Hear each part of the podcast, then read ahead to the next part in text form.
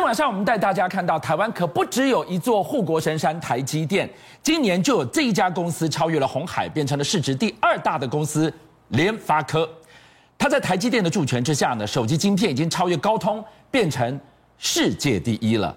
但强强联手的背后，我们却看到了这个隐忧，如同伏地魔一般的存在，连台积电都急着喊话政府，赶快想办法呀！哎。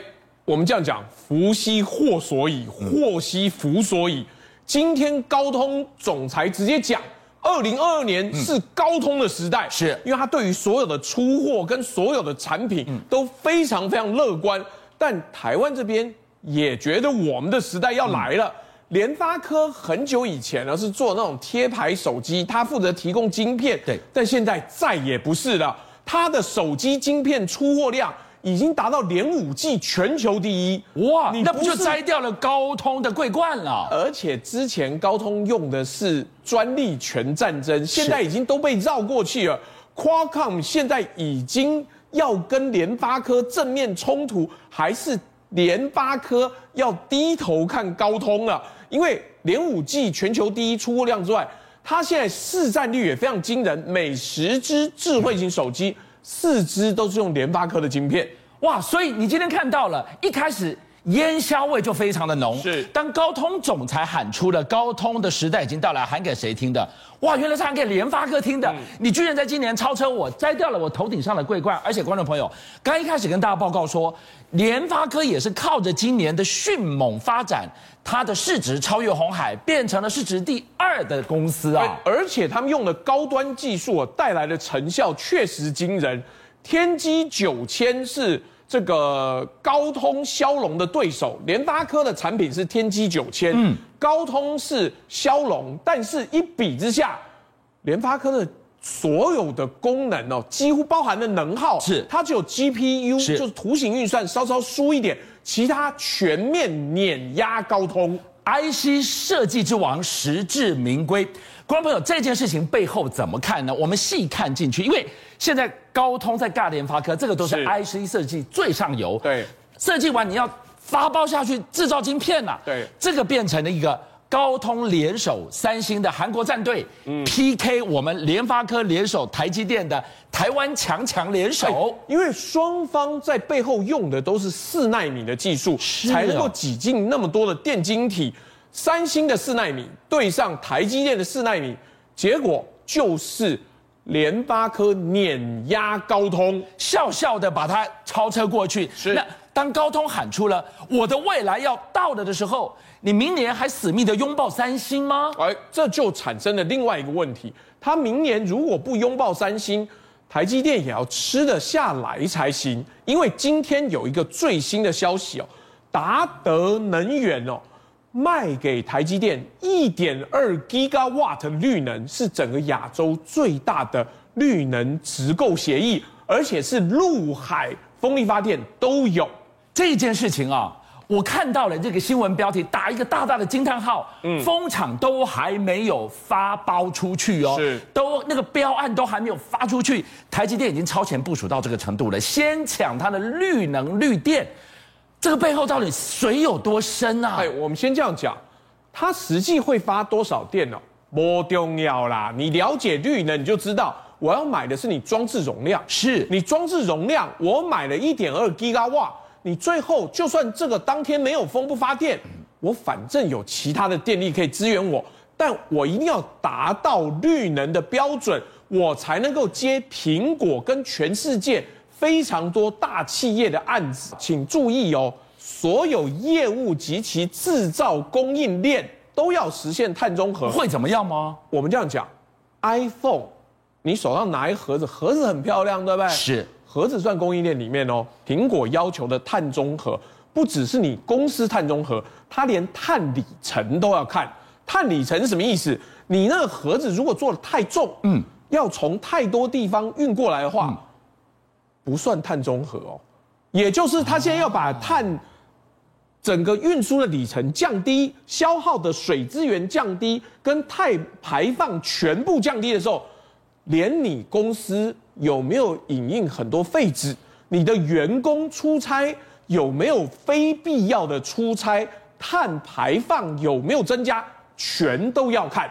那怎么成？如果我现在跟我合作的非常愉快，也有高超功法的 iPhone 的盒子远在千里之外，对不起哦，碳中和就像伏地魔一般，是它立刻就 GG 了。哎，我立刻把你踢出供应链，这么严重？我整个供应链都要碳中和。是，你知道对台湾最大的挑战是这个中间如果有很多的中小企业，对，我就一家二人公司啊，台积电买走九成绿电的时候。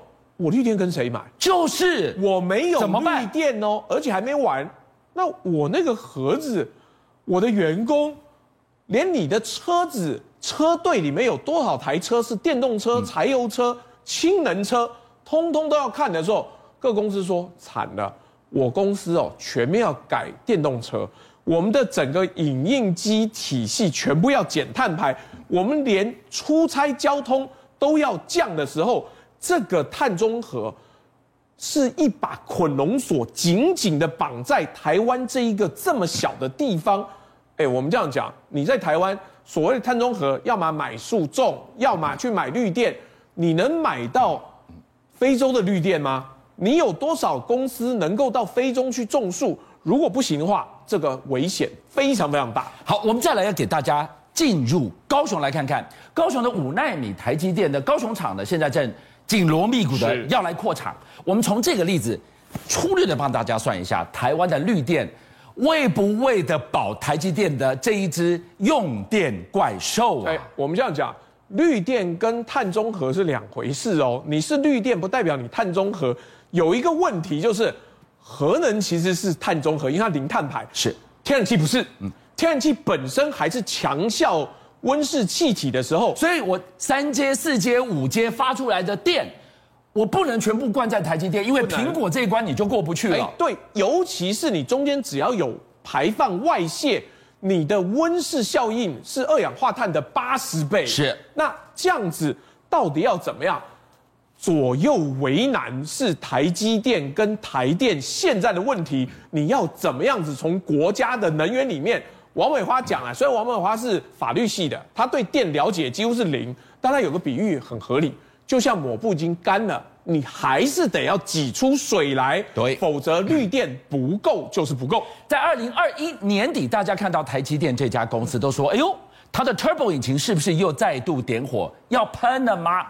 我们来看到推升台积电的其中一个关键的推力是什么？元宇宙，一个新的不得了的概念。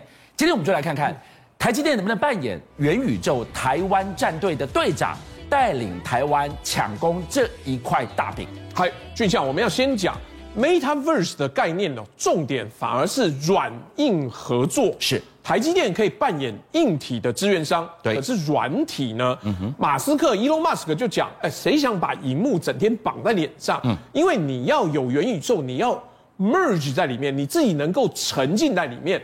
目前所有的 3D VR 的设备，要么太重，要么是一个贴在脸上的，譬如说像 Oculus 这样子的产品，你能戴一整天吗？所以我们接下来就要转到说，诶，我是不是可以改换所谓的 Metaverse 的概念，是让你可以不要有那么笨重的穿戴式装置，后面的基础建设很多。第一个，宏达电说他要做一个。五 G 实验室把一卡皮箱，就一个皮箱，嗯，就可以在三个小时之内建立五 G 环境。嗯，你看，就这么大一个，是这个一卡皮箱是来到你公司方圆三十公尺之内，全部都进入五 G 速度。对，那如果是这样子的话，你所有的 VR、AR 都能够原始速度运算跟传输的时候，你才有最基本的基础建设可以谈。同样的。宏达电旗下，你看到没有？